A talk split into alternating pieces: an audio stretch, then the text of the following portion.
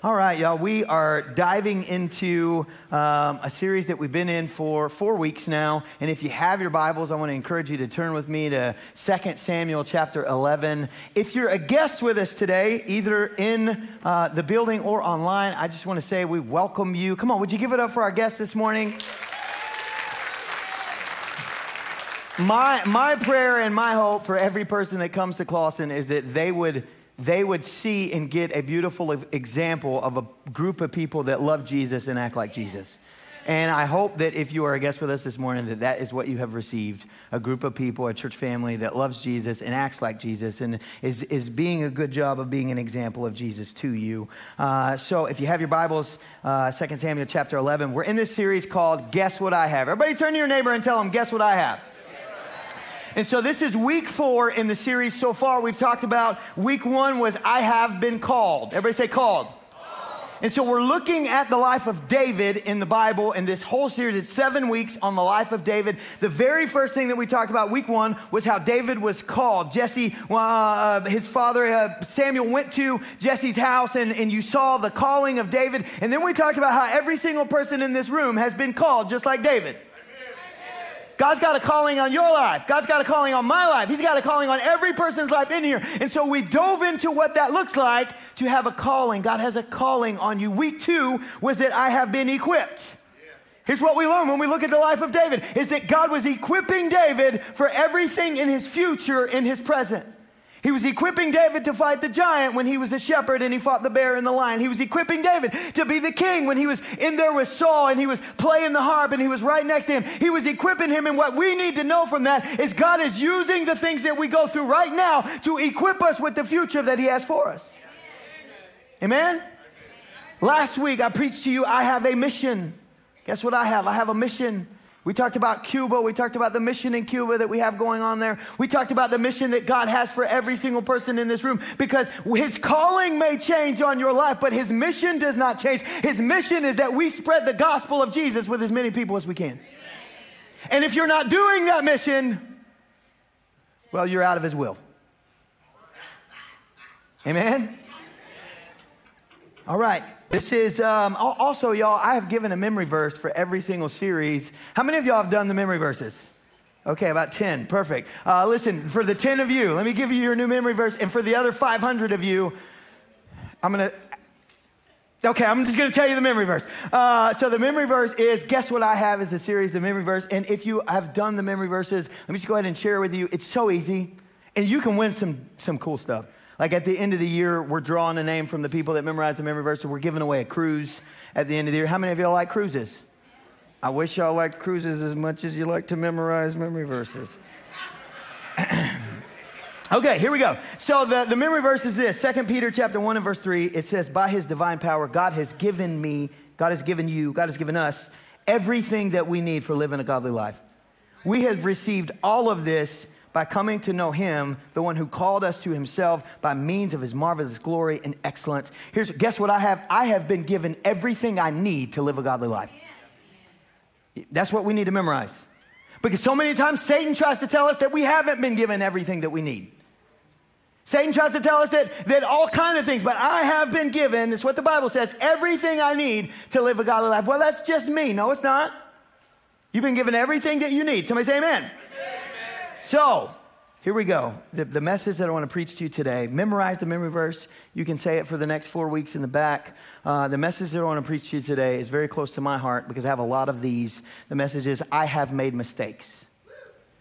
I have made mistakes. I had one woo, and that was it. Come on, y'all. Am I the only person in the room that makes mistakes? I have made mistakes. Look with me at uh, 2 Samuel chapter 11. We're going to dive into the mistakes of David, which are many. uh, 2 Samuel chapter 11, it says, In the spring of the year, when kings normally go out to war, David sent Joab and the Israelite army to fight against the Ammonites. They destroyed the Ammonite army and laid siege to the city of Rabbah. Uh, however, David stayed behind in Jerusalem. Okay, I could preach a whole message on this one scripture. When you are in the wrong place at the wrong time. Anybody ever been there? What was David supposed to be doing? David was supposed to be fighting with the other kings, fighting with the other army. He was supposed to be with his men, and instead he was chilling and being lazy at the house. Anybody ever made that mistake? Okay.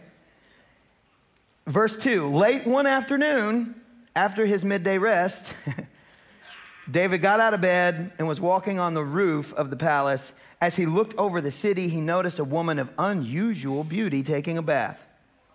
He sent someone to find out who she was, and, and he was told this is Bathsheba, the daughter of Eliam, and the wife of Uriah the Hittite. Okay, I want you to write this down in your notes, okay? If she's married, it's a no. Ladies, write this one down. If he's married, it's a no. That should have been a first clue. Shh. That should have been a first clue. She's married. Everybody say, it's a no. It's a no. Okay. But David decided that it wasn't a no for him. So guess what David does? He calls her. It says, Then David sent messengers to her. This is verse 4. And when she came to the palace, he slept with her. She said, just she had just completed the purification rites after her uh, menstrual period. Then she returned home. Later, when Bathsheba discovered that she was present, pregnant, she sent a message to David saying, I'm pregnant. Okay, so David makes a bunch of really, really bad mistakes. He was at the wrong place at the wrong time. Mistake number one. Everybody say one. Okay, and then it says that he's chilling, resting midday. He gets up and he looks out and he lusts. Everybody say mistake number two. Then he begins to find out who she is. He finds out that she's married and he calls her anyway. Everybody say mistake number three. Then he has full blown adulterous fornication with her. Everybody say mistake number four. Okay, we're just gonna keep counting, y'all. Because now what he does is instead of doing what's right and coming to, to uh, repenting for his mistakes, when he finds out she's pregnant, the Bible says that he calls for her husband to come home and he's gonna try to hide his sin by having Uriah go home and sleep with his wife to make it look like this baby that's to be born is Uriah's son. And it doesn't work. He calls Uriah to come home. And let's look at what Uriah does. Verse 9 But Uriah didn't go home. He slept that night at the palace entrance with the king's palace guard. When David heard that Uriah had not gone home, he summoned him and asked, What's the matter? Why didn't you go home last night after being away for so long? And Uriah replied, Listen to this. The ark and the armies of Israel and Judah are living in tents, and Joab, my master's men, are camping in open fields. How could I go home to wine and dine and sleep with my wife? I swear I would never do such a thing. Pretty much what Uriah says is everything that you're doing, I wouldn't do that. I'm not that kind of guy. Verse 12, David says, Well, stay here today then. David told him, and tomorrow you may return to the army. So Uriah stayed in Jerusalem that day and the next day. Then David invited him to dinner and got him drunk. Mistake number 37. but even then, he couldn't get Uriah to go home to his wife.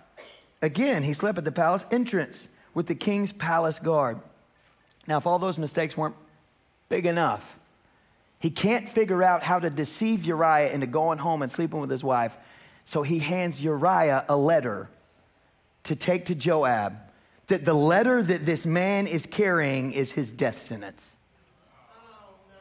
And he gives it to Joab, and Joab opens the letter, and it says, I want you to take Uriah, and I want you to put him at the worst part of where the enemy is fighting, and I want you to pull back the men, and I want him to die. He kills and murders a woman because he was in the wrong place at the wrong time. He lusted, he fornicated with her, he got her pregnant, he deceived, and it didn't work, and so he murdered him. I have made mistakes. Wow.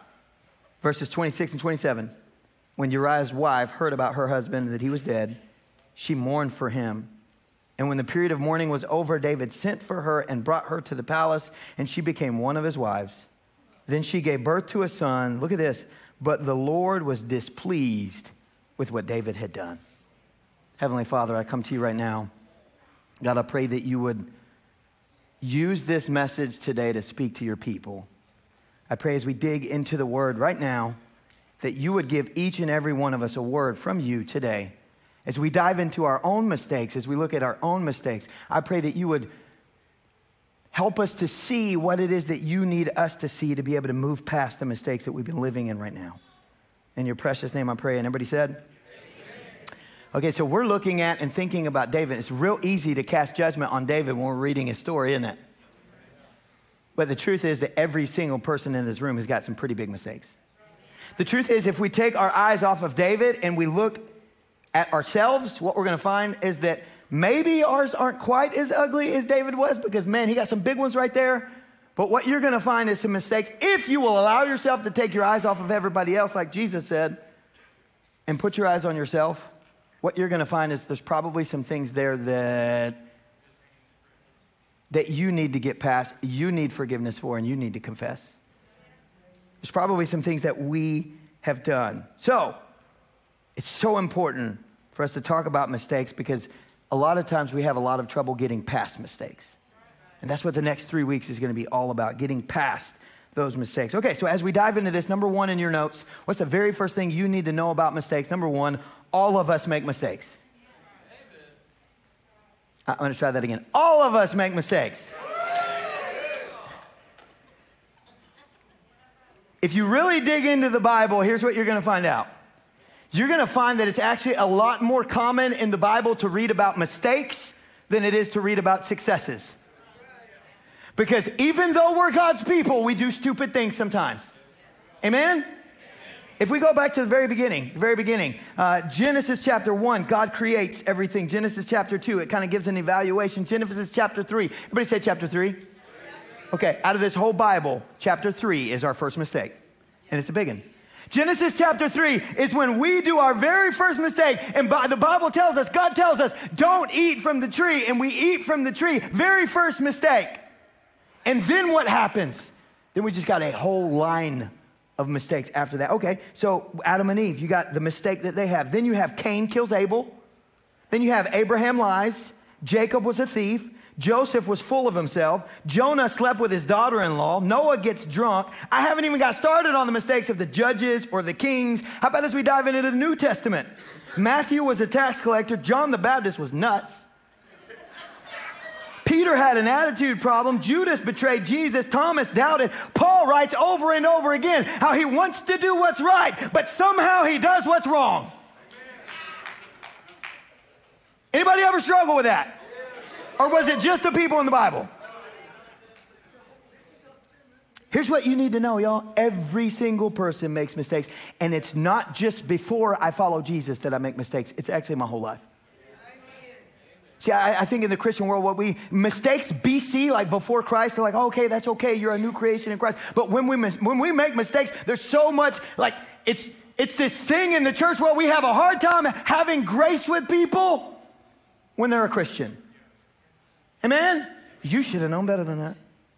Well, bro, you just hid your mistakes. You didn't want nobody to know about it. At least I confess mine.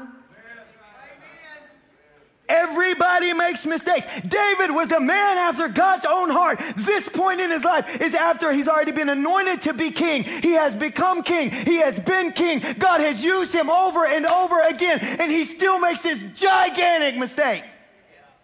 Multiples of them. What am I saying? I'm saying you have to watch yourself because we make mistakes and Satan is so good at getting into us. All we got to do is be in the wrong place at the wrong time and see the wrong woman and do the wrong thing and say the wrong thing and have the wrong thoughts. And Satan can get into us and, and have us make mistakes. Everyone makes mistakes. It's not just before Jesus. So stop judging everybody else and take a look at yourself. Here's what Romans chapter 3 and verse 23 says Everyone has sinned. We have all fallen short of God's glorious standard. Man, if I started naming my mistakes, even my mistakes after I started following Jesus, we could write a book, y'all, big old thick one. Amen? And, I'm not saying that to glorify or lift up my mistakes. I'm saying that because you need to understand it doesn't matter how many mistakes you've had in your past, He's still forgiven you. He's still right there beside you. He's still like, if you just keep walking, don't allow Satan to stop you. Don't allow Satan to pour shame and guilt. You just keep moving. Yes, it's been hard. Yes, you made mistakes. Yes, sometimes life sucks, but you got to keep going.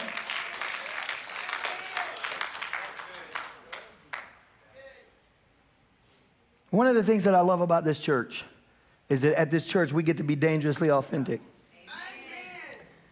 Now, I, I do want you to understand that does not mean we're giving you excuses for mistakes. Because there is no excuses for mistakes. What that means is that just like God has grace with our mistakes, in this church, we create a culture and set a culture where pastor's gonna have grace too. And if pastor has grace, the other pastors better have some grace. And if they have grace, the leaders better have some grace. And if they have some grace, dad come church people, we gotta have grace on people. What does that mean? That means we're authentic. We can come and we can confess and we can say I was stupid and we can say, help me move forward and help me put the things in my life that I need to stop making the mistakes that I make. Amen? That's one of the things that I love about this church. Here's what you need to know. Number one, we all make mistakes. Number two, this one's harder, y'all. Mistakes have consequences. when we're tempted to make mistakes, you know, one of the things that Satan is so good at trying to convince us of? No one's gonna find out.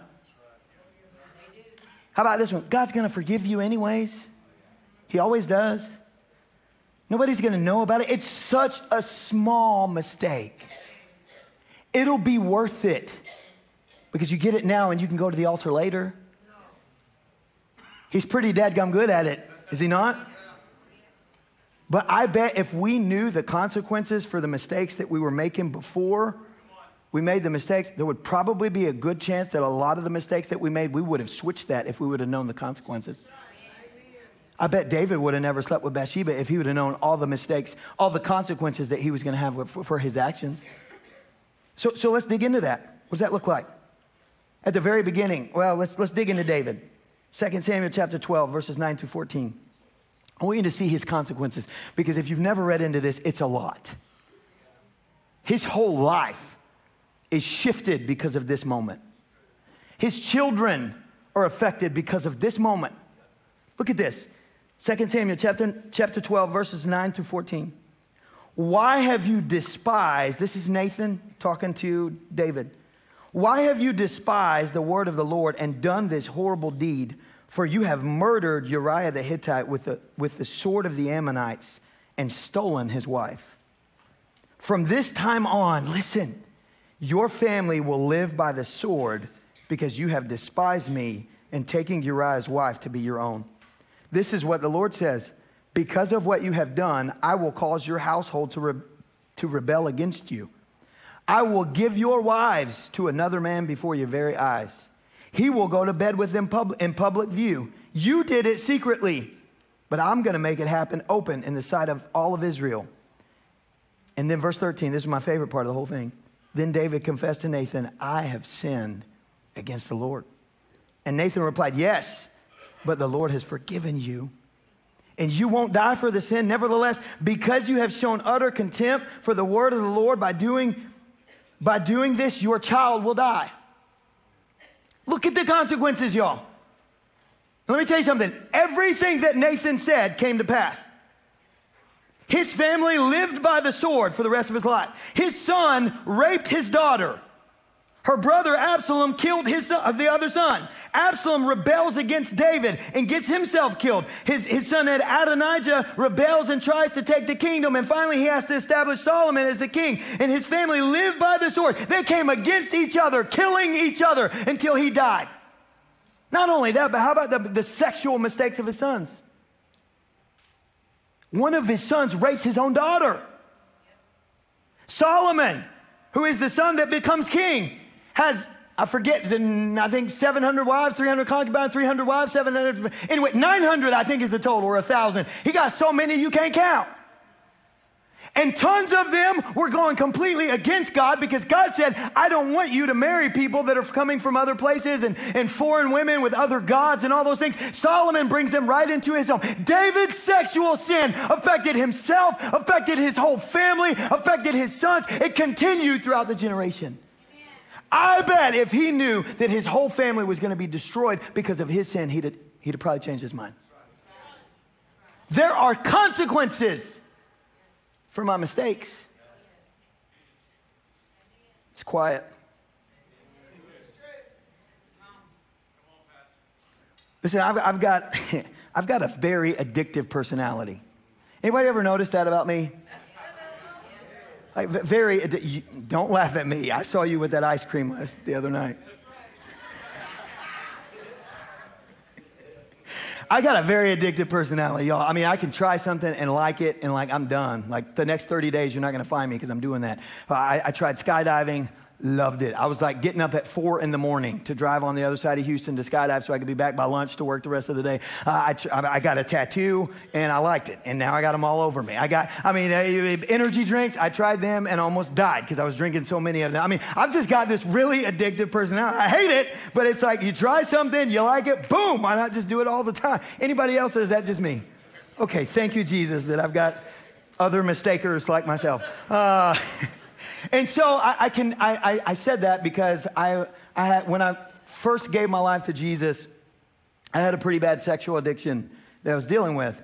And I'm talking about consequences. There's, there's consequences to your mistakes. I'll never forget, I was, um, my boys were very young and I was being tempted with this addiction. I'd, I'd bro- you, you ever like break an addiction and then you mess up, and then you got, got all this guilt and the shame, and then you break the addiction and you mess up. You, you may go for two years where you're good, but then you just find this weak moment and you mess up, and then guilt and shame. So I'm, I'm at this place in my life, and uh, I, I'm being just tormented with falling into this end, into this addiction. And, uh, and so I can remember battling and battling and battling with it, and I'll never forget the Lord spoke to me at that time.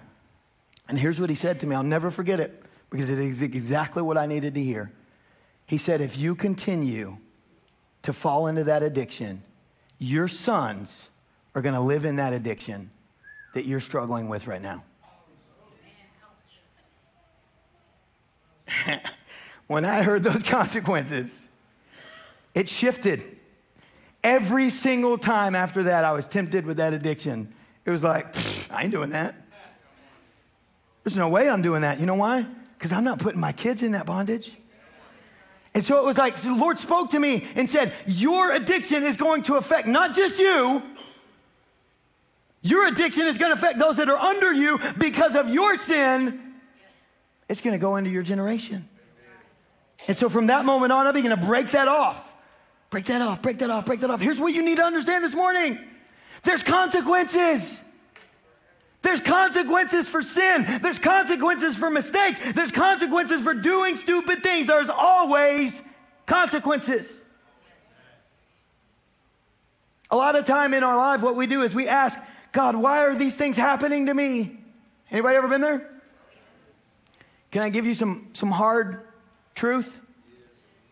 Okay, sometimes things are happening to you because we live in a broken world, and sometimes life is just hard and it stinks. Sometimes we're living in the mess that we created, and it's the consequences to the actions that we chose to have. And we're going, God, I don't understand. Why am I living in this? And He's going, Well, you, you made your bed. And now you're dealing with the consequences. Don't come to me, and, and uh, you did that. There are consequences to your mistakes. I, I do, that's hard, y'all, but it's true. Can, can I encourage you too, though? There is also blessing to your obedience. And so, if you're in here and you're thinking to yourself, my God, I have made so many mistakes, I don't even want to try to do this because, because I'm going to be living in those consequences. Well, you're going to live in the consequences either way. But here's what I want to if you want to shift from having consequences of mistakes to having blessings of obedience, now's the time to shift. And what you're going to see in your life is this shift go from you've made your bed to you're making a new bed. And this bed is made of blessing, and this bed is made of obedience. Listen, God says, He tells to Israel, and He tells us today, you can choose. You choose life or death. You choose blessing or cursing. You choose. And because of your actions, you're going to receive life or death. Don't go to me saying, Well, I'm making all these stupid decisions and I slept with this person and I did this and I did that and I want you to change my circumstances. You put yourself in the circumstances. If you want to change it, it's going to take some time, it's going to take some discipline, it's going to take some life changes, but God will bless you if you will change.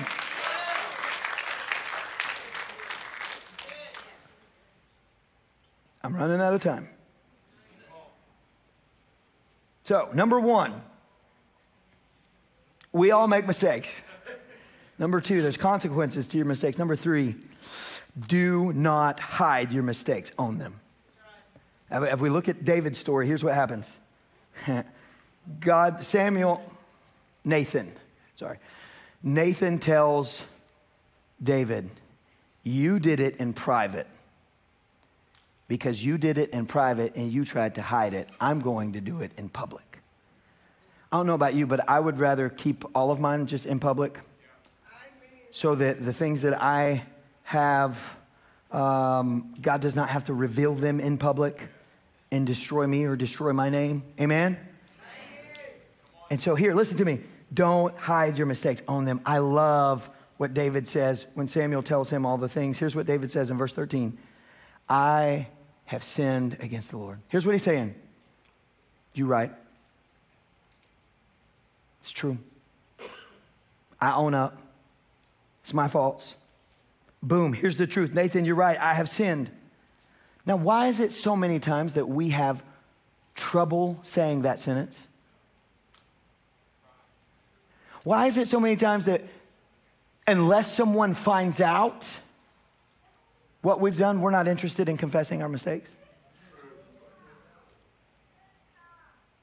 We don't own them. We either try to hide them or we try to make excuses for them. Y'all, this is my biggest pet peeve in the entire world. I cannot stand this. When we make mistakes and then we try to uh, um, make excuses for why that mistake was okay, if it was a mistake, it was never okay. Amen? And so if you're going to try to make excuses, if you're going to try to, well, this person did this to me, and then I just had in a minute, and I just, I was so overwhelmed, and I just got mad. Okay, okay, I, I get all of that, but it was still your mistake. You're trying to de-escalate. Maybe that's the wrong word. Um, you're trying to make it look like it's not that big of a deal. You made the mistake, just own it. Amen? It makes me so angry when people try to hide that. You don't have to try to convince me of why it was okay that you were in the wrong. You don't try to have to, you don't have to try to hide the truth, just own it. It always comes out better in the long run if you just own it. Jesus said in Luke 12, 2 through 3, the time is coming when everything that's covered up will be revealed and all that is in secret will be made known to all. Whatever you have said in the dark will be heard in the light, and what you have whispered behind closed doors will be shouted from the housetops for all to hear. That's a lot. What are you saying, Pastor? I'm saying own your mistakes. I'm saying if you did it, it wasn't somebody else's fault. You did it. If I did it, it was my fault. So own your mistakes. Turn to your neighbor and tell him, own it. Okay. Now we're getting to the good part of the message. Here we go. The only thing, here's the thing, y'all God already knows the truth. You, you can't hide it from Him, no how. He already knows the truth, and the only thing that will ever give you any kind of peace is to just own it and deal with the consequences.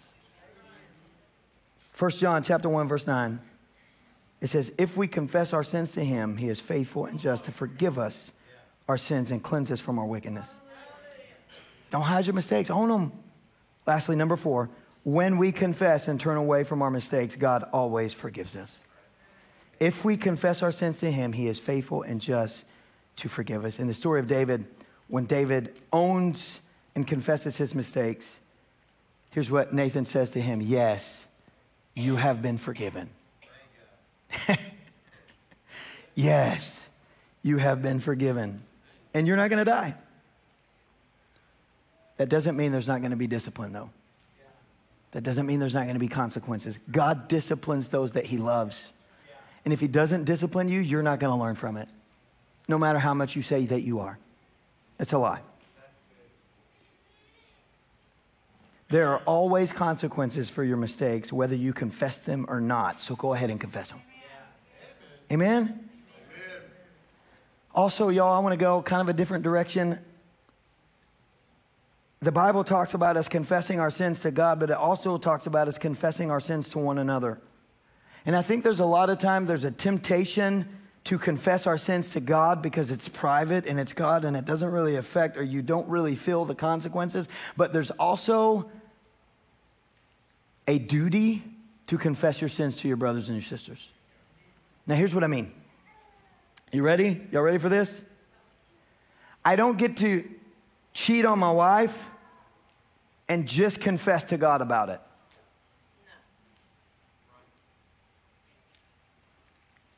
Man, it's quiet. I also have to confess to my wife about it. Otherwise, it wasn't actually confession. I don't, I don't get to run somebody over on the highway and go to the altar and go, Lord, I'm so sorry. Well, if you were sorry, you would go and, and you would make it right. Because that's what we're called to do. We confess to God. When we sin against God, then there's confession needed for God. When we sin against each other, there's confession needed for each other. Oh, it is so quiet. Y'all, that's truth.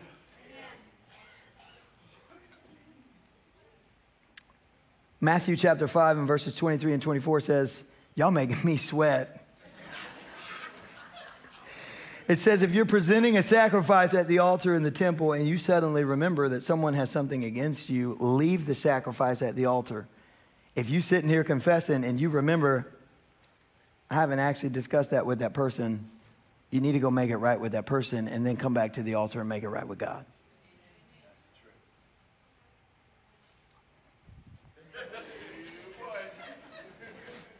Amen? So, to bring this thing to a close, guess what? guess what I have? I made mistakes. And so have you. What do you need to know? Everybody makes mistakes. Mistakes have consequences. Do not hide your mistakes, own them. And when we confess our mistakes and turn away from them, we should not live in guilt and shame. God's already forgiven us. We make it right with God, we make it right with people, and we move forward. Listen, next week I'm going to preach to you guys a message called I Have Been Forgiven. And then the week after that, I'm going to preach to you guys a message called I Have Moved On. And this whole three weeks is all about the mistakes either that we've, hate, we've made or that have been made to us, forgiving God, people, and ourselves, and moving on. Here's what I believe I believe people have said that they've forgiven and they're still living in the same spot and they haven't moved on.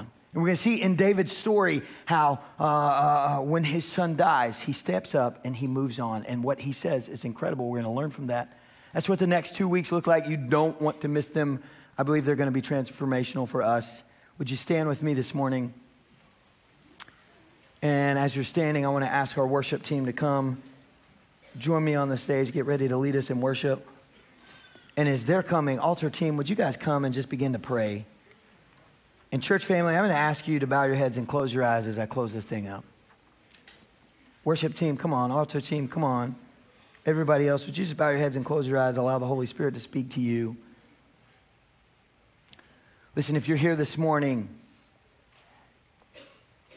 and you know that you're not following the Lord, and either during the worship time or maybe during the tongue and the interpretation, maybe during the message, God has been revealing to you that you need to give him a chance, that you need to make him your savior, that you need to you need to make things right with God. You, you haven't been following him, and you need to begin to follow him today. Every head bowed and every eye closed. If I'm talking to you, would you just slip your hand up?